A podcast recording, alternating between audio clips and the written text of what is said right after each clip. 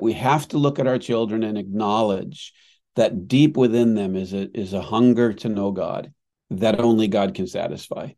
That eternity is in their hearts. If we don't feed that hunger for eternity, if we don't touch on that eternity in their hearts, don't nourish it, somebody else will.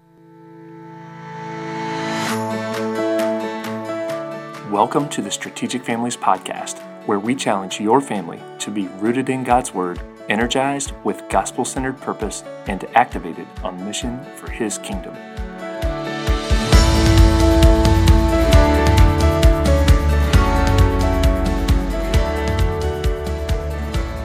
Hey everyone, and welcome back to another episode of the Strategic Families Podcast. It's great to be back with you again. I hope everyone is having a great December and enjoying the Advent season. What a great time of year to be pointing our kids to Christ as we celebrate His birth at Christmas. God's rescue mission for you and me. So, my guest today is a super cool and intelligent guy named Andrew Kern, who is the president and CEO of the CiRCE Institute, which focuses on classical Christian education.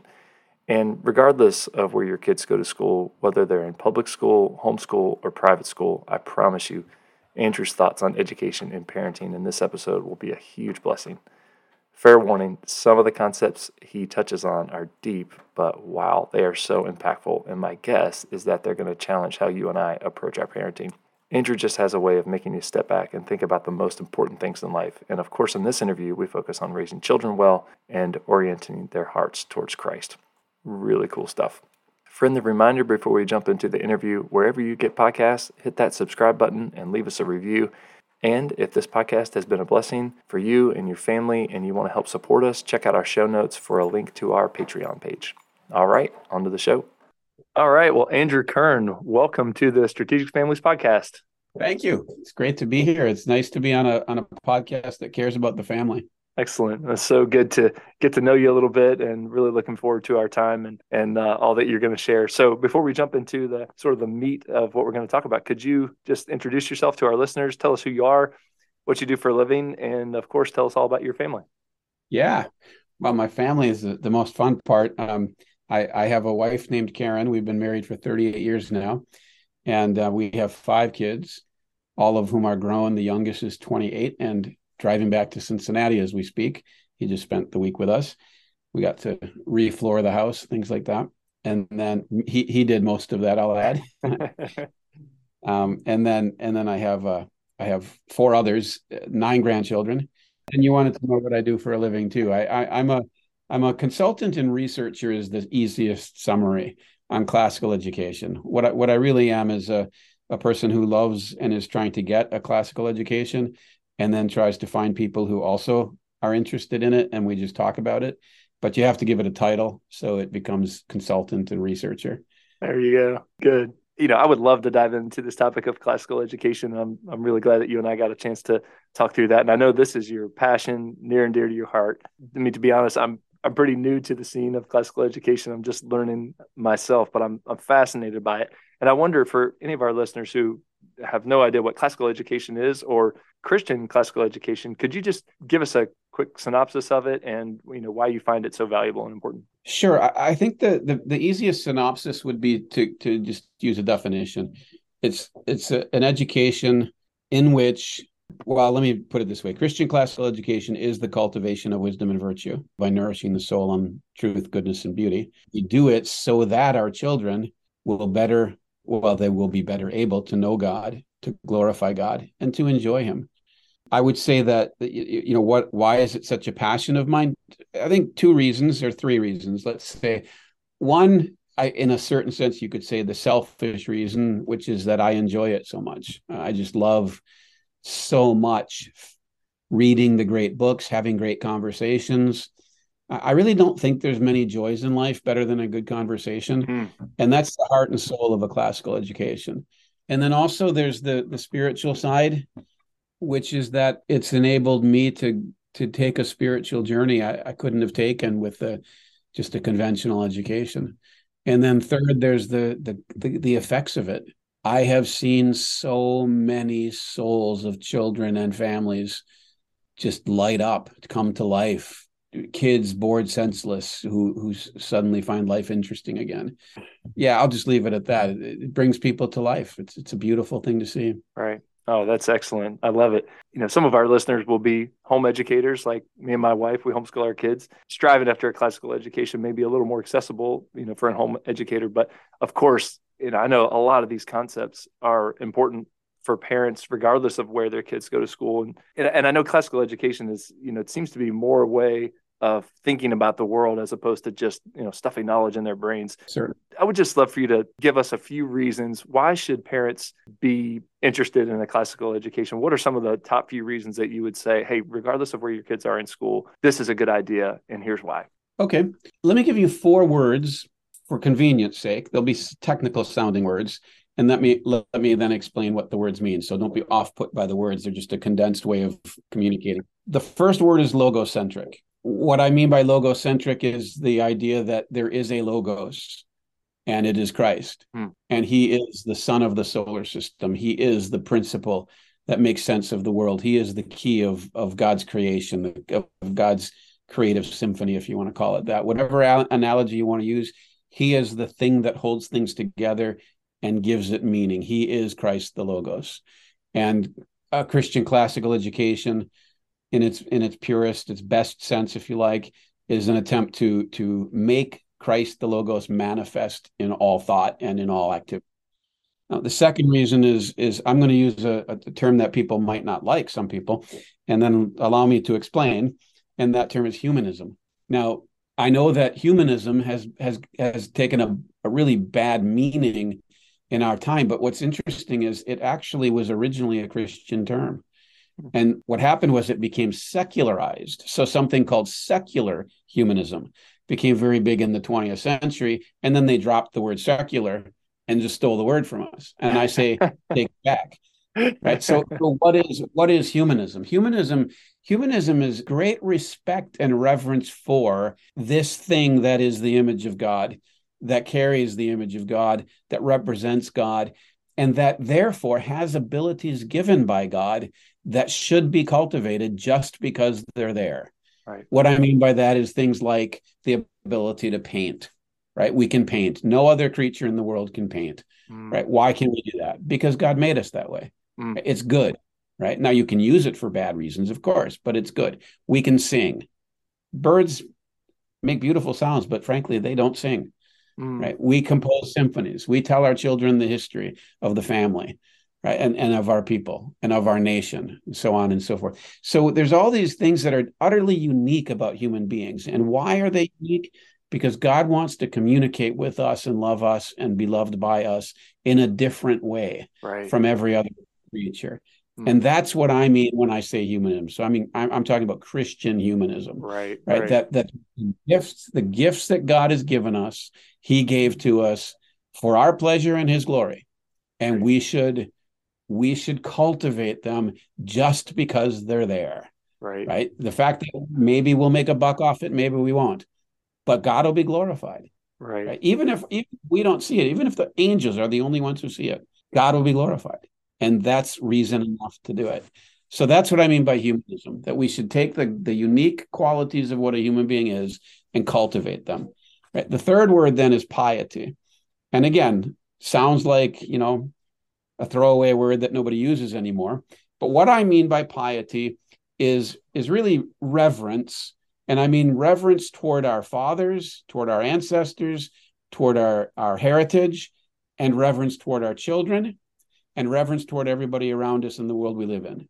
Right? In other words, we are we are made by God to live in this world and to tend and care for this world as stewards, and we have parents.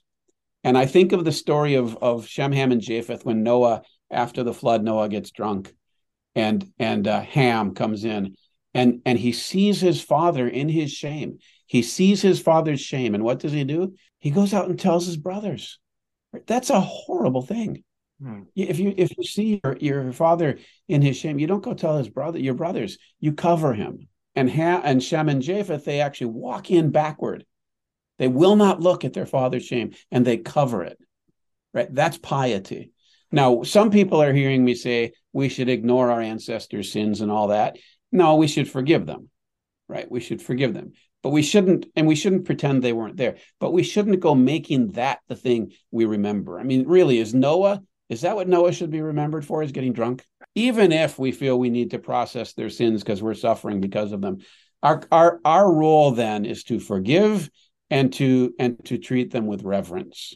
Okay. Right. And that reverence that we treat our parents with, honoring our fathers and our mothers, will then more naturally flow into our children right and by by doing it to our ancestors and by and by reverencing our children and treating them with great respect then frankly the advantage to us is great because they're more likely to treat us with respect right so you can turn it into a calculation if you want or you can just do it because it's pious and it's right mm-hmm. and then the world that we live in we don't have the right to just abuse it we don't have the right to just um, turn it into something other than what it is. It's a creation by God, and it and therefore it needs to be tended and stewarded and offered up to God. Right. So that's that's what I mean by piety. And then the fourth word is coherence, and this is the very practical element of all this. If you're looking for that, you need a curriculum, you need a pedagogy, a way of teaching, and you need modes of assessment that are pious, logocentric, and humane. And my contention is that conventional education is not logocentric. It doesn't even try to be. It's not humane and it's not pious.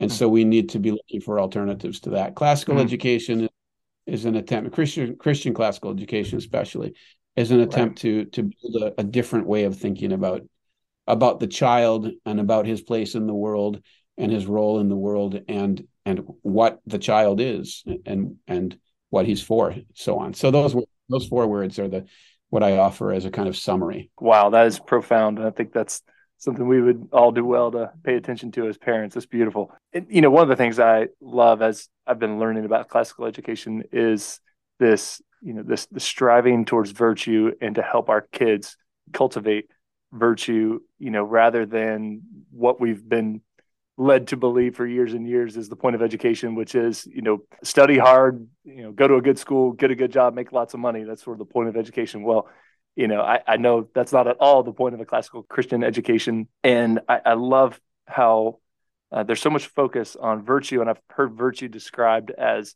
excelling in all things, excelling in, in all things human. And I, I was just wondering if you could turn this idea about the point of education on its head from a classical Christian perspective. Um, can you tell us what virtue is? How would you define it? And then why do you think it's so important for families to help cultivate virtue in their kids, you know, both for that family and for society as a whole, really? Hmm. There's an old Latin motto or, or line from a poem, actually, by a comic poet in the ancient world. It goes like this Virtus praemium est optimum, which literally kind of, it's hard to translate literally, but to translate it more or less literally means virtue itself is the highest reward. Virtue itself is the highest reward. So the immediate question then becomes what what? what are you talking about? How can virtue be the highest reward? Because of what virtue is.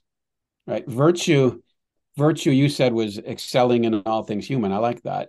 The, the maybe a, a really what would you say more concrete or immediate practical way I like to define it is virtue is a human ability made excellent Mm. And so if you come back to those things earlier that we talked about the gifts that God gives us. Right. He gives us the ability to use language. Right. He gives us the ability to use language because he wants to talk to us. Mm. Right. And and and this this might seem strange to people, but therefore our ability to understand God when he speaks to us depends on our ability to use language. Right. We don't tend to think that way. We tend to think that language is just you know we believe the world that it's just conventions. It's we just whatever usage says that's what you should do.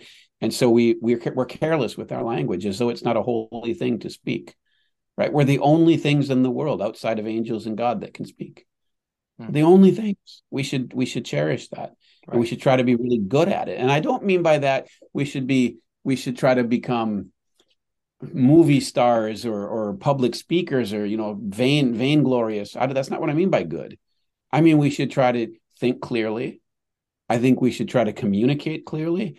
We should try to be precise when we should be precise. We should be funny when we're called on to be funny if we have that capacity. We should be serious when it's time to be serious. All of those things depend on our ability to use language in one way or another. Now, I'm not saying language is the only thing, right? Virtue is is across all the dimensions of life, any human faculty. All I'm doing with language is illustrating the point. Here is something that is so uniquely human. Only humans of all the creatures in the world do this. I know people are talking about parrots. No, it's not the same. Okay. Parrots don't tell their family history to children. so there's this unique quality that we have as humans. We have a, a, series, we have other unique qualities too, like thinking analogically, which is to say we can make pictures, we can make poems, we can make music, right? We can think scientifically, we can do math. Right? These are unique God-given abilities that when we exercise them and practice them, they become virtues. Right. Any faculty, any ability that we have, physical speed is a virtue. Right. There's physical virtues. They're not all moral. Okay. So any gift that God gave us, any ability that God gave us, it, it is a moral duty to get good at using it for his glory. And it doesn't have to always be consciously, you know, weighed down with some kind of moral burden that we're supposed to. Sometimes we just should enjoy it. Sometimes God just wants to run in the wind with us, you know. The, the, so anyway, what I'm to summarize, virtue is a faculty or an ability God gave us that we then refine to a pitch of excellence, and and it does include things like um, cleaning up. It does include things like wood carving. Those those those can also become virtues, right? So that's that's the uh, the main point uh, as far as what virtue is. The second question you said though is is why why is it so important to focus on on virtue? And the answer to that, I don't mean to be glib here, but I'll just make it as concise as I can, is because everything else depends on it. Right. Right. You, if you don't have virtue, you can't even be bad. like think think for example, one of my favorite movies is is uh, Ocean's Eleven, yeah. or the Italian job. Right. Right. Because because here's all these criminals but they're doing a super sophisticated crime. Okay. The only reason they can do it is because they have virtues. Right. Even even evil, even doing bad things can't be done without virtues. And and what I mean here is they're friends, right? They have they have they have good um cooperative, they're able to cooperate better sometimes than Christians do. Um, they're they're able to reason carefully, they're cunning, they're clever right? There's all these virtues, but they use these virtues for evil purposes. Well, we can look at that and say that's totally unjustifiable. I agree. Okay, but imagine if you can use virtues to do evil. Imagine if you wanted to to do good, but you can't do good without virtue. Sure. Okay, you can't do anything well without virtue. Right. Anything. And so so when we're raising our children, the most important thing we should be doing in terms of their growth is is cultivating virtue in them cultivating virtue of any sort. Right. I, I, should quickly i should quickly add that there are spiritual virtues faith hope and love. Right and we should be cultivating their faith and we should be cultivating their hope and we should be cultivating their love as well. Well as part of not even as well as part of. That's that's kind of the backdrop or the foreground for me Right. Yeah, I, I, would love it if you could address. You know, imagine there's a, a, a Christian parent listening, and they say, "Well, this all sounds great. Hey, I, I, agree. My kids are in school for hours and hours and hours a day. What would be some takeaways that you'd say are, you, you can take this small step to try to inculcate this in your kids? Like, what what would those steps be? I mean, reading mm-hmm. some of the great works, you know, poems, life experiences. How would how would you go about that as a parent? Well, depending on the school, of course, you're you're going to have a lot of challenges to overcome. If if your children are in school, I strongly would recommend to you that you explore how high a priority the school places on virtue and on human nature and on coherence, on logocentrism. Those things don't just happen.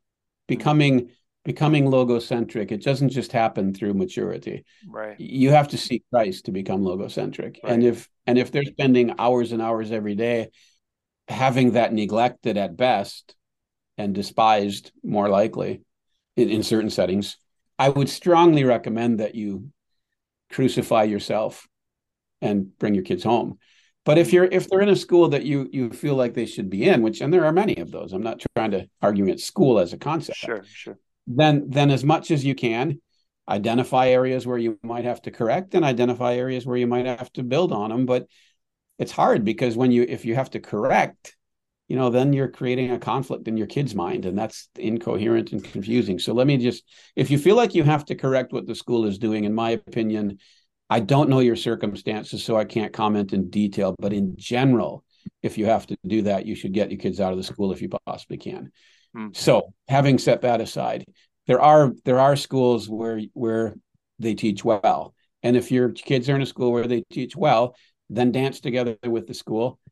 Be submissive, be be humble, and be be compliant, and be um, supportive of the school and let your kids know that you are. Defend the teacher when the teacher says that your child is not as perfect as you want to believe. Um, or, or, or even that your child is much worse than you want to believe. don't don't assume that it's the teacher who, who's who's messing up. But as far as specific things that you can do to to build on or supplement, the first thing is value sleep. I think one of the things that okay, put it this way the school setting typically in the modern world hates the human body, wishes it didn't have to deal with the human body. Mm. Okay, but the human body is a gift from God, it's not to be abused. And to ask a person to sit for too long in a day is unkind right? So so if your child has been forced to sit for too much during the day and now he comes home at the end of the day he's going to be exhausted. Don't ask mm-hmm. him to start thinking hard. His his right. he needs to might he either needs a nap or he needs to to limber up his body and get moving. So there's you know respect that that's an example of humanism the way i meant it actually is our bodies are are a, are an essential part of us and need to be treated with reverence and respect. And um, if the school in some way doesn't give your child some means by which the body can come back to life and be treated with respect again, mm-hmm. um, get its balance back, get back its equilibrium. Um, and then, having said that, yeah, I think a, a, the, the probably the most important thing is that early in the day, if you possibly can, before you go to school, you spend, let's say, five minutes praying with your children and and I think our Lord taught us the most perfect prayer that can possibly be prayed. If you could pray that prayer each day with your children and then make a list of three or four people that are important in your child's life and pray with your child for those people each day, and then end with a, a, a short prayer of worship, five minutes a day of that can be transformative, maybe not every day, but over the course of a long time, very transformative. Right. Have dinner with your kids right? As much as you possibly can, have dinner around the table with your children. Um, the, there is no better occasion for accidental conversations than normal everyday conversations. I think it's the most important part of the family liturgy is, is just being together around the dinner table. The yes. Latin word um, companion, it, that is a Latin word. It, it, literally means to the one you share bread with, cumpanis. Oh, right? Companion. So may, be companions with your children, and yeah, also read read read good books when they're younger. There's thousands of them. Don't worry about reading lots of them. Just read ones that are good. Um, Robin Hood, uh, um, Treasure Island. You know the the the the the manly adventure stories and and um, the the dream stories about what I can be when I grow up. Um, obviously the the you know Tolkien. How can you not how can you not read the Lord of the Rings with your children? The answer to that is because they're so big. Well, then read the Hobbit. I understand. Let them read Tolkien on their own. But Narnia, you know, read those things. Read those yeah. things to them the the great imaginative literature um, it reveals truths that that cannot be revealed any other way. Mm. so yeah and, and then try to get memory in. Try try hard to to spend a few minutes if you possibly can. If you're homeschooling you can do a lot of this but if they're in school try to spend try to get them to take five minutes a day memorizing good poetry and bible verses and things like that well, those are awesome tips, Andrew. Thank you for all those. So we've, you know, explored this side of how to foster virtue within our homes, which is excellent. I'd like to take a look for a moment at the other side of the coin. Like, what happens if we, I don't want to say fail, but if we don't focus on this enough, like if we, mm-hmm. if we fail to understand just how important virtue can be in the lives of our kids, what are the consequences as you see them in your work? Colossal. The end of civilization destruction of souls, broken families. I mean, you could you could bad homework, right? It's from from the top to the bottom. It's it's a little bit like asking what would be the consequence of of not eating. Virtue virtue is the healthy soul. That's what it is. It's the soul that's healthy. So in a way, in a way, you're asking what what would be the consequences of of not tending my health. You know, look at look at America physically and look at America morally, and you got your answer to your question. Mm, right. But let me explain why I say that, though. One of the words that I think I I think I didn't use this particular word, but I really want to emphasize it now, and that's the word deliberation. Okay, deliberation is the seed of moral action. It's the seed of of wisdom. It's the seed of virtue. And it's what Christian classical education focused on above all else practically. The one thing, I'll put it, I'll overstate it and I'll say it this way. The one thing we need to teach our children how to do is how to deliberate. Interesting. If we don't teach them how to deliberate, what we're what we're not teaching them how to do is make decisions. Is there anything more practical than making decisions? Right. Sure, acting right. them out, but you can't act out a decision you haven't made. Mm-hmm. And here's here's a way to think about it. Okay, if if I'm tempted by a sin, what that sin does to me, it, well, in James it says it drags me away. Right, the desires, my desires, drag me away from myself. Apparently, and then and when they do so, it, in effect, they turn off the light and they stop me from thinking. That's the thing about it. We, when it comes to sin, we don't typically consciously choose, oh, I'm going to sin now. Right. What we do right. is we stop deliberating. We stop thinking. We close our mind to the consequences of what we're about to do. We close our mind to the implications of what we're thinking. We stop thinking. We turn off the light. Hmm. Right. We become dark. And in the dark, we commit our sin. Hmm. Right. Now think about this. Think about this. If it's dark, it's not just the specific thing that we're thinking about that we can't see anymore. It's everything the light would be shining on. Right. And so if we continue to deliberate and listen to ourselves and this Holy Spirit as we deliberate, then light shines. And it doesn't just shine on the specific thing we're deliberating on, the thing we're thinking about it shines on the reality all around us. Hmm. and we become wiser. Right. Right? We become we become more observant. We become enlightened. You know to use that word. And so so deliberation deliberation as long as we keep doing it what we're doing is listening. The way i love to do, to describe deliberation biblically is it's hospitality to the logos. Hmm. right the word is speaking to us. The word of God is speaking to us in our heart through our conscience, just through awareness of reality. At every level, the word of God is always speaking to our hearts and sometimes to our minds.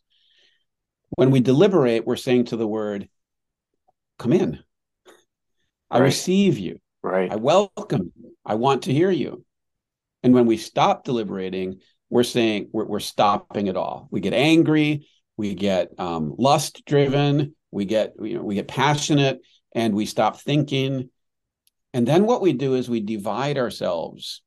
There's this thought for there's thought about life and then there's living life and they get disconnected which is kind of insane. Kind of insane. right. And so what we need to do then is is we need to be always constantly trained no matter what we're teaching our children the one thing we should always be teaching them is how to deliberate, how to think, how to make decisions, whether it be practical decisions about what chemical to mix or moral decisions, right? Now, the consequence then, just let your imagination go. What happens when you stop thinking? How many times has mom said to the child, What were you thinking? and the answer is, I wasn't. how many times? How many times could we say that to ourselves? Right. How many times could we say that to each other? We yeah. do we do need to keep thinking.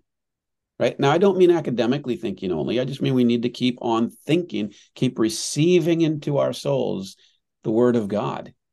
Right. I do mean the Bible, but I also mean the Word of God, Christ, by mm. by His Spirit. Yes, the living. You know, Jesus is the Word of God. Right. And so we so we need to just make a hospitable place. And if we don't, well, at the at the spiritual level, we break our relationship with Christ, who's trying to talk to us, and we're not listening.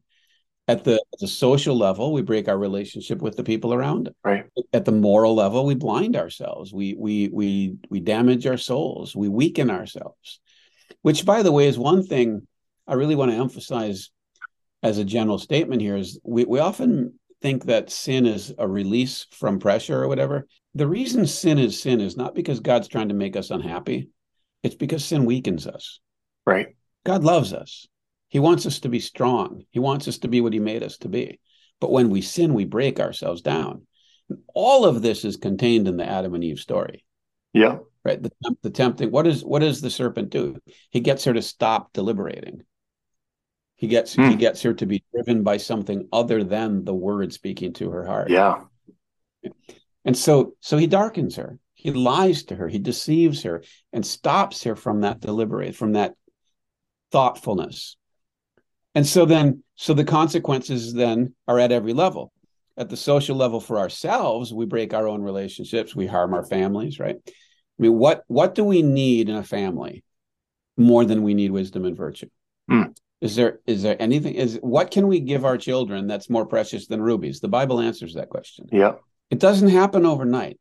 It doesn't happen by telling them. It happens by teaching them how to deliberate teaching them how to make decisions, teaching them how to think. And my my view is that the entire curriculum should be ordered to that. And if you want the consequences at the at the largest level, socially speaking, look at our country. We're no good at deliberating. Right. We can't talk across the aisle to each other. We're enemies. We're not we're not people who disagree on practical things. We're enemies now. Yeah. That's what happens when you don't teach children in school how to deliberate. Wow. That's a very long consequence of when we closed our mind to God. Sure. Right? Look at wow. Romans 1, right? The consequences of not cultivating virtue, of not gaining wisdom, practically speaking, of closing our eyes to God, which is the broad, the theological way of saying the same thing. Okay. The consequences are all that list of sins in Romans 1. Right. And I just the fact I forget does it end? I think it ends with they dishonor their parents. Mm. That's the, that's it. That it's a breakdown of everything. Soul, society, family, relationships, self, insanity, everything. Only again, remember, virtue is well-being. Where virtue is the healthy soul, the healthy. It's the healthy body too. The intellectual virtues are the mind. It's it's the highly highly functional, well functioning, however you want to put it, the, the, the, mind, body, and soul that work well are virtuous. So don't just think of it as moral and don't just think of it as habits. It's a state of being. Yes. It's it's the product of nurturing the soul on the true, the good, and the beautiful. Well, you know, it strikes me that all the things you're talking about, the consequences of of not focusing on virtue, so much of that, I think, is, you know, to use your word, not deliberate. It's just we're going through life and okay. things are busy and it's crazy and there's activities and there's sports and oh, you know, we got to focus on the kids' schooling. They have to get into good college and and it can it can happen, you know, to where we look back and we go, wow, I, I never really talked about the deeper things, the the really important things like virtue and wisdom and courage and all these things. So I just wonder if if you could and you've already talked about some of these ideas which are fantastic praying with your kids and having dinner with your kids and things like that I wonder if we could just explore some of those things a little bit more. What does it look like for a parent to step in and say, I really do care about this. I really do want to raise virtuous children. Of course, you know, you can lead a horse to water, you can't make them drink. We can't control everything that our kids experience. We can't control everything they believe, but we certainly have a responsibility to step in and teach the truth and correct wrongs when we see them and things like that. What are some things that come to mind for you, practically speaking, as parents, on ways that we can step in and really focus on this for our kids so that we give them the best chance possible of being, you know, the the virtuous, courageous, wise young adults that we want them to be? Yeah, yeah. Thank you. Well, three things came into my head while you were asking the question, real this one after the other. So I'll just mm-hmm. say them and then think about them, deliberate about them. the first is reorient yourself. The second is place cultivating virtue above talking about virtue. Mm. And the third is I'll, I'll say trust God and then explain what I mean specifically. So let me talk about that. Let me talk about the last one first trust God. I think there's a tendency for us as Christians, especially today with so much to be afraid of, to forget that He has put eternity in our children's hearts and to forget that the Holy Spirit is working in their hearts and to forget that they hunger for God right and and we can be very we can be very consumed with almost like a theological position that they're totally depraved or mm. or they're so sinful it's true but so are we mm. right? so are we and and look at what god has done in us and look at how even when we were depraved even when even before we some many of us before we ever confess christ as our savior we still hungered for god we just didn't know that's what we were hungry right. for yes and, and I think we, we have to begin with that understanding of the child is that we have to look at our children and acknowledge that deep within them is a, is a hunger to know God that only God can satisfy. Yes. That eternity is in their hearts. And that if we don't, let me put it this way to, to jump the gap again. If we don't feed that hunger for eternity, if we don't touch on that eternity in their hearts, don't nourish it, somebody else will. Yes. And they're going to need some kind of transcendent cause or some tr- kind of religious impulse or some kind of um, deeply meaningful thing to their lives. And if they don't have it in Christ, which is the only real yes. meaning, if they don't have it there and, and then despair over that because we should have given it to them and we didn't, they will turn to something else. They will look for something else. It might be participating in political activism. It might be participating in the sexual revolution. It might be participating in the post-humanism and, and whatever. It's going to be something yes. transcendent, something that that doesn't make any sense. Mm. It won't make sense. So we won't we, we won't be able to. We'll, we'll look at them and say, "What what are you thinking?" Because it won't make sense but that's because they're looking for something transcendent and the one transcendent thing that made sense we didn't give it to them. Mm. We were so consumed with the practical and the day to day and the everyday needs and the bills that we forgot to feed eternity in their hearts. Mm. And so that leads to the second thing, which is the orientation. You know, it, it's it's it's an easy buzzword, but our Lord did say, and we have to decide whether we believe this or not. Seek first the kingdom of God and His righteousness, and all these things will be added to you. Mm. And what are all these things? What you're going to wear, what you're going to eat, what you're going to drink. Now, a question I would ask you and the parents that listen to your program who was the first person in the Bible ever to worry about what she was going to wear? Oh, man, I'm probably going to fail the pop quiz. well, I'll give you a clue. It's Genesis 3. yeah, fig leaves. It was Eve, right? All right. And why did she want something to wear? She was ashamed. She was ashamed. I think what Jesus is getting at in that passage includes, I won't say this is all he's getting at, but I think it includes that he knows that we're afraid of being ashamed. Right. He knows that we're afraid of being exposed naked. He knows mm. that. He gives us better clothing than we can make for ourselves. Yes. He does better than fig leaves. Yeah. If we seek first the kingdom of God, we'll never be ashamed. Mm. Maybe before men, but that's going to pass. Mm we won't be ashamed before God when when He looks upon us and looks in our eyes and and wants to say to us, "Well done," right. and and might have to say instead. I mean, c- consider what is the ultimate shame? Would it not the ultimate shame? Is it not the feeling that the person you love the most says to you, "I never knew you"? Yeah, right.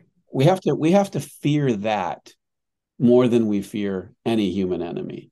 Mm. We have to fear we have to fear hearing God say to us, I never knew you, mm-hmm. more than we fear anything else. And then we have to, but but but of course, that the whole point isn't to get terrified. The point is to move toward him. Yes. To seek his well done, right? And that's what we want to orient ourselves toward. If we go without a bill, I mean, if we go without being able to pay a bill, if we end up having to live in a smaller house or even no house or even an African shack, if that's what God calls us to, he won't let us go hungry. He won't let us be ashamed. He will he will hold us close to himself and he will reward us beyond anything we can ever imagine. Mm. But we have to believe that. Right. It, it can't just be Jesus saves me and now I'm going to learn how to get a job at school. Right. Because then if if that's the approach we're taking, the Jesus we believe in isn't the one that's promising to save us. Right. Well, I don't want to I don't want to also just be glib here because I'm not pretending that's easy and a solution to everything. Sure. It's hard to to to every day seek the kingdom of God and his righteousness. It's hard to lose a job. I've lost job. I got in one case in particular, I got fired for not being willing to lie for the boss. It's hard, but it's also fortifying. It, it, cultivates virtue, frankly, and we have to be willing to. If we want our children to seek first the kingdom of God, then we have to seek first the kingdom of God to show them how. There are other ways that God can get them to seek, can teach them, but He's appointed us to do so, and He'll help us do so. And let me add to that that the first step in seeking the kingdom of God is always repentance. So if you know if we don't feel like we can handle it, then the thing we need to teach our children how to do is repent by repenting. Right? By praying maybe at the end of every day, having a short 30 second session with our children in which we repent before them. We're afraid of that. But that's the most important thing we can teach our children is how to repent. Mm. And we can't teach our children how to repent by telling them to repent. Right? We teach our children how to repent by repent. You know, you get yes. it's like when you say that when you say to your child, say you're tell him you're sorry. And then he says, I'm sorry. And you know, there, I did it. well, sure, sure. They did they obeyed.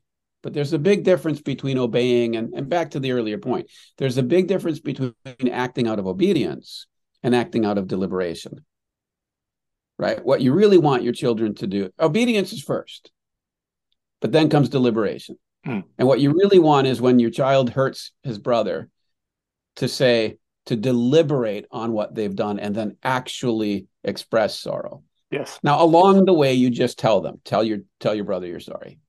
It's a good starting point. But if at yep. 18 you, that's still how it is, you, didn't make it. So so see, orient yourself toward the kingdom of God and practice repenting with your children. Mm. And then the last thing I, will say is I said um, cultivate wisdom more than talking about it.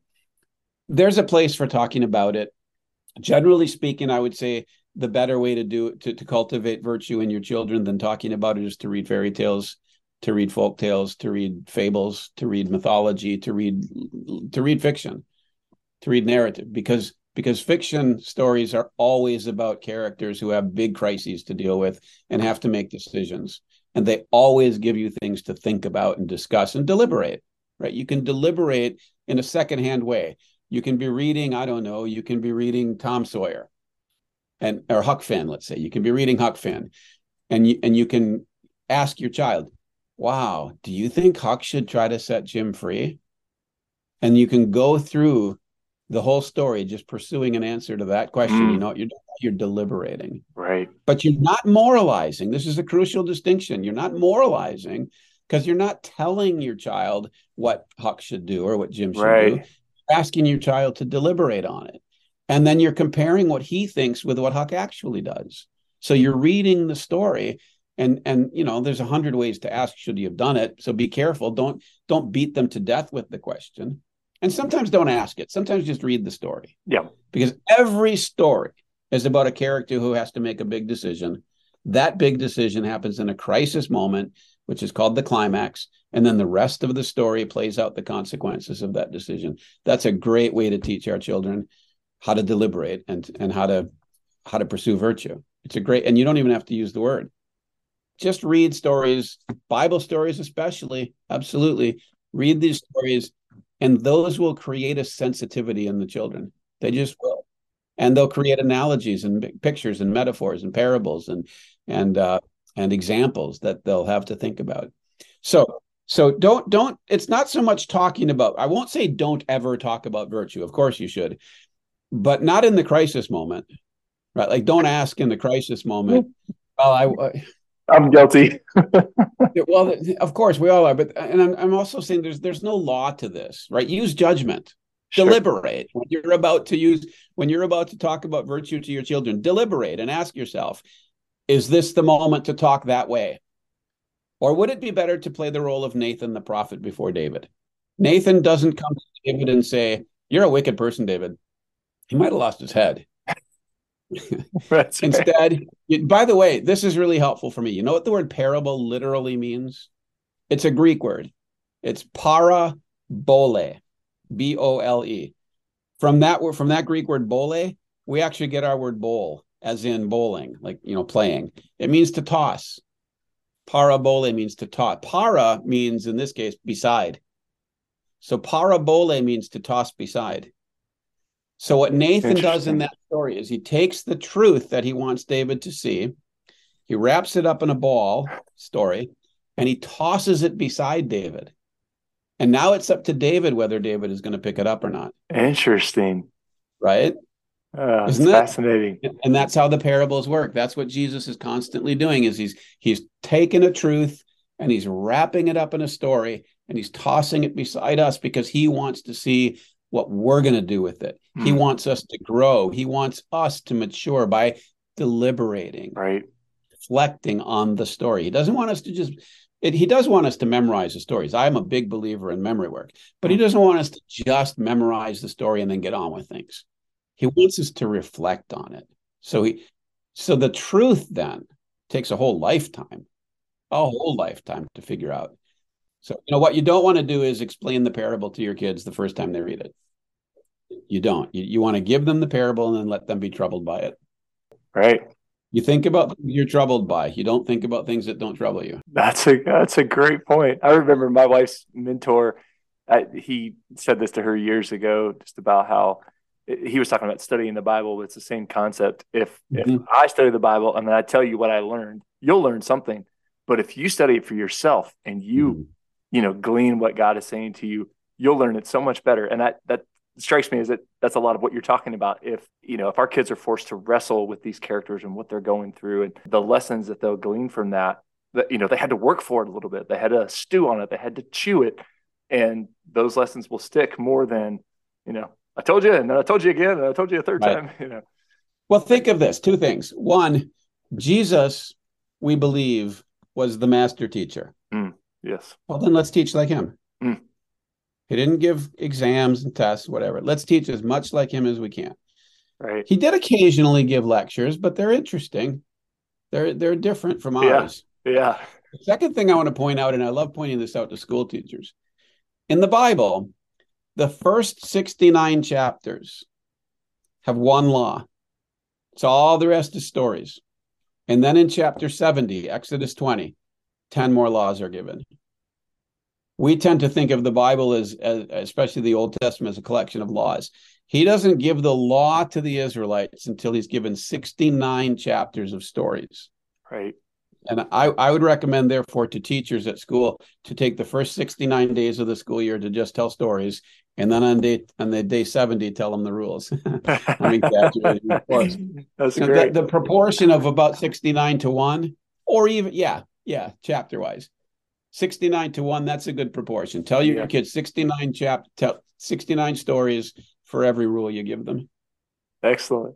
I, our kids would love that. We all love stories. I, I think that that's the way God has wired us. And, uh, and it's, right. it's, it's, it's more than the way he's wired us. It's the way he's formed us, mm, right? We yes. are his image. An image is an analogy, right? Right. An image is a pictorial analogy.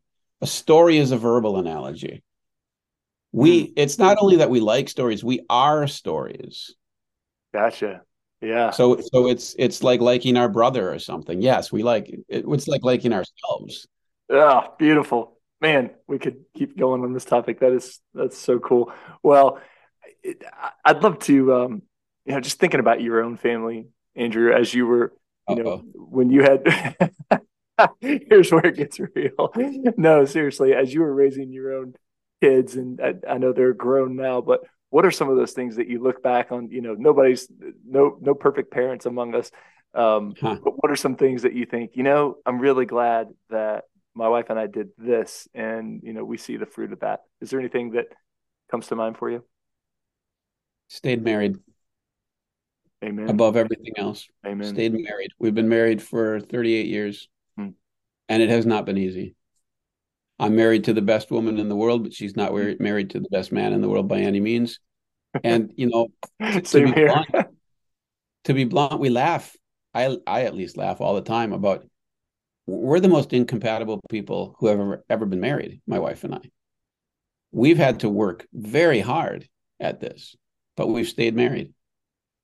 And I, I can't I can't urge enough that that okay here, even here i'm going to say that because you asked about you know family i think traditions or family st- strategy. What we really do is we didn't just stay married out of willfulness okay?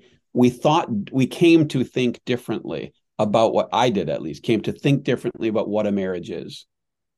And i came to realize very gradually that a marriage is an image of the holy trinity. Mm. Okay. And the reason the evil one hates marriage so much is because he hates the Holy Trinity and anything that reveals it. What I mean is very simple that in, in Genesis 1, God makes man in his image, right? He makes the man and the woman in his image. Okay. In Genesis 2, he takes the woman out of the man's side. She proceeds from his side. And in Genesis 3, they they or 4, he beget they beget children and then what they die? Well three and then four.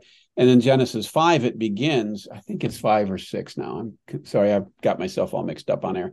But at the beginning of either chapter four five or six but i think five it says adam begot seth.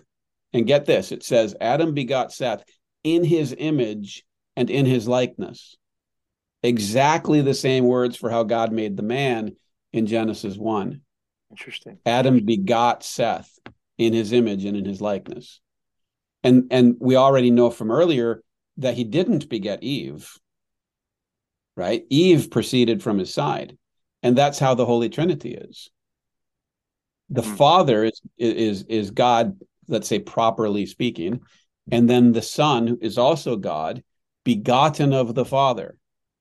And the Holy Spirit proceeds from the Father okay? And so so when we so the woman is an image of the holy spirit directly in a certain sense. And the man is an image of god the father and the children are images of god the son as children. And so so when we when we start to think of us of our marriage as let's call it mystical i don't know a, a mysterious manifestation of the very being of God Himself. Mm. It really deepens for me what it meant when it said, "What God has joined together, let no man join um, draw asunder." Now, please understand that I, my parents were divorced, and people I love dearly and godly people have had to be divorced. So I'm not, I'm not making some kind of sweeping judgment, but I'm saying in your deliberation about what your marriage is, incorporate into it that it's the vision of the Holy Trinity.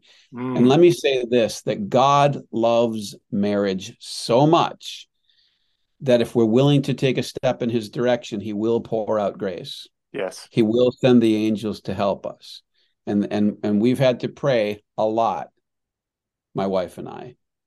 We and he God has answered our prayers.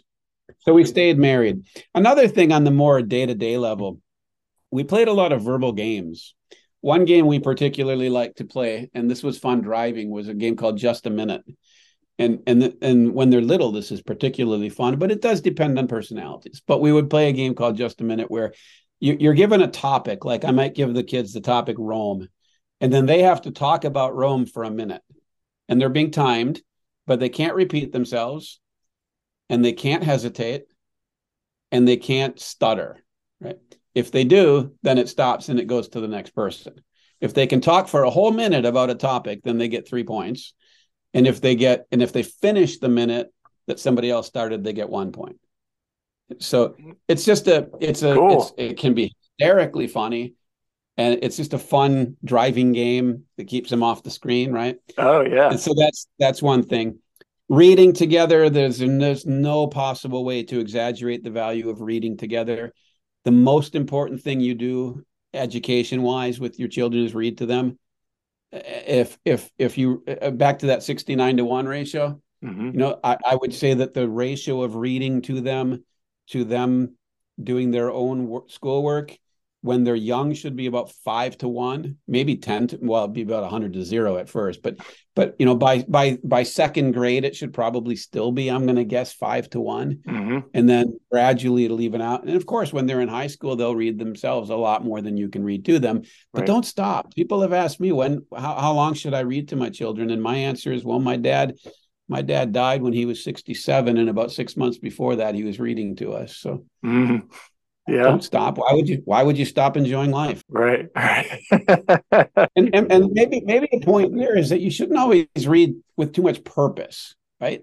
Read for the pleasure of it. Sure. don't just read because it's school time. We got to read.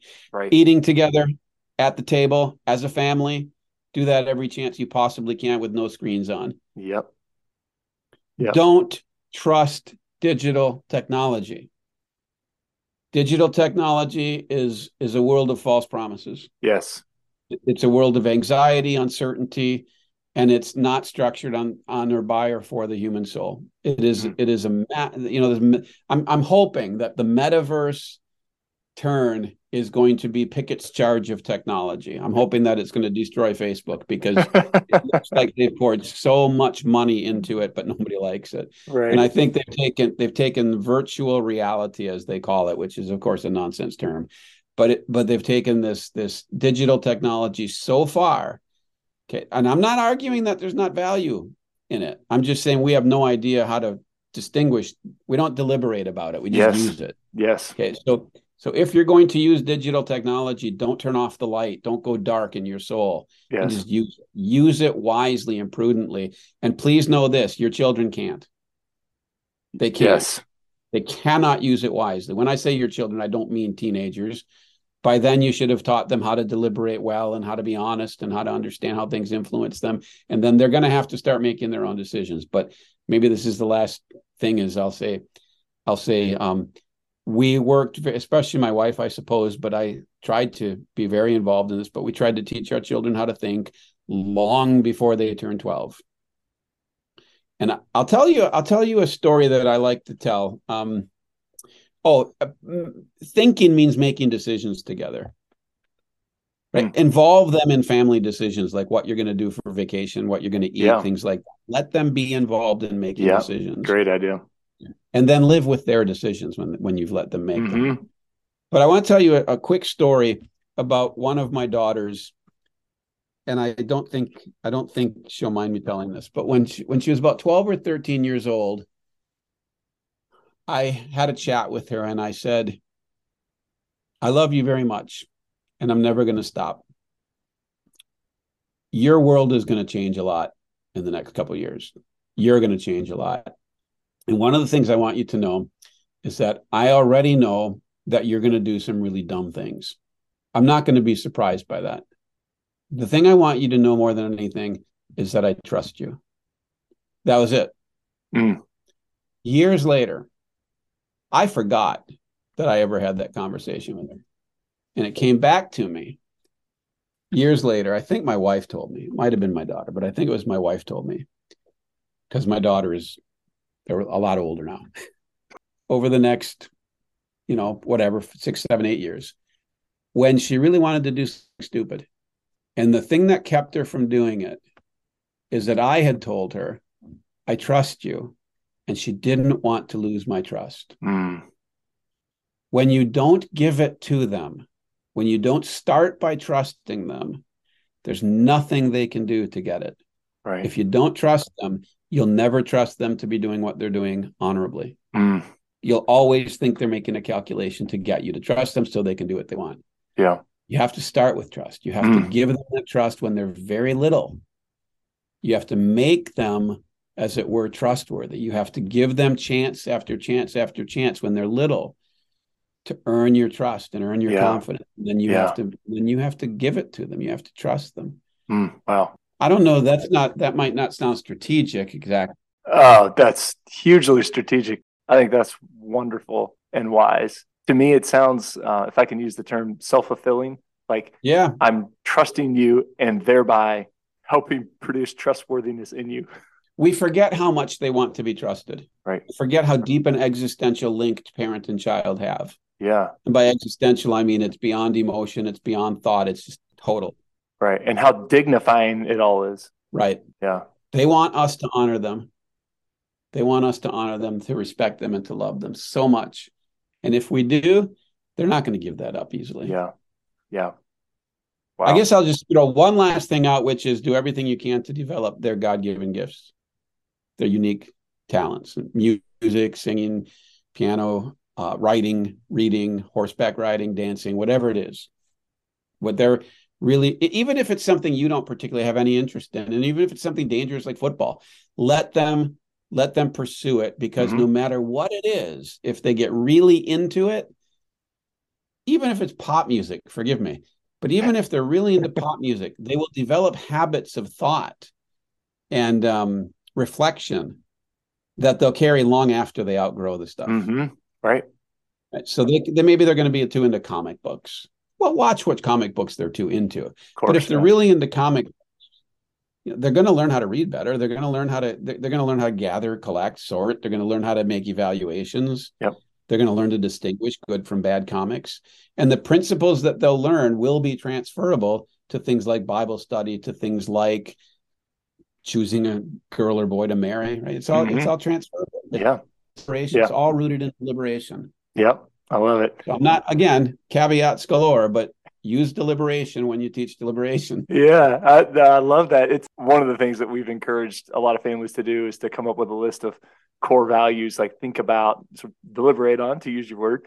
Um, what are the things that are most important that you want to foster in your children as they grow up? And um, and and now I'm going to have to put deliberation as a new one uh, from the mm. the grab bag mm. of really really important ideas. I've never thought of that word that way, but I love it. I think that is just a beautiful thing to teach our kids, and as you've mentioned many times, to to model for our kids because we know can't can't just come from teaching; it also has to be modeled. Just be it, yeah. Just be it. Love it. Don't always be don't always be tactical. Just be that way. Yeah. I'll give you another another thought. You talked about values. A question to ask yourself to help you discover values or even loves is what are you afraid of losing? Mm. Right? What would make what would you be what would you be really angry about? Or what what is the last time you got angry? Huh? But what would you be really angry about if it was threatened? Right. What do you have? What do you cherish? What are you trying to get that if it was threatened you would become angry? Yeah that's a good way to to identify what you really care about. Yeah, that's true. Yeah, that's a great point. Wow, this has been so instructive and um, just such a blessing. Thank you for all your yeah, thank amazing you. thoughts on parenting and just how to raise a godly family. It's uh, this beautiful stuff. Well, thank you so much. And you know, after listening to this, I'm sure some people are going to want to follow your work. What's the best way for them to uh, uh, follow the CiRCE Institute and and you specifically? Yeah, well, thank you for asking. CiRCEInstitute.org is our website. And CiRCE, be careful. It looks like circle, but there's no L. C I R C E. It stands for Consulting and Integrated Resources for Classical Educators. So consulting and so C I R C E Institute, one word, CiRCEInstitute.org or .com. Great, and they have lots of lots of great content there, blog posts, and you guys have your own podcast network and everything. So um, what a what a huge blessing for educators of all different types. So thank you so much. Thank you so much for your time and all your wisdom. It's an honor and a privilege. Thank you.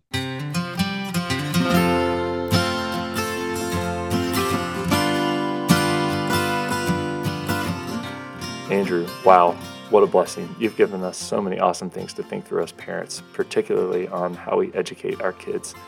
Thank you for sharing all of your awesome wisdom with us. Okay, so my song recommendation this week is one of my Christmas obsessions. You have to check out the version of Silent Night recorded by We the Kingdom. So beautiful. The chorus ends with Come rest your eyes on the King, Jesus, our heavenly peace. It's beautiful. It also includes a diminished fifth, which you don't hear every day. Love it. And of course, you have to blast it for your kids. It will be a great addition to your Christmas playlist from here on out. All right, thanks for listening, and we'll see you next time.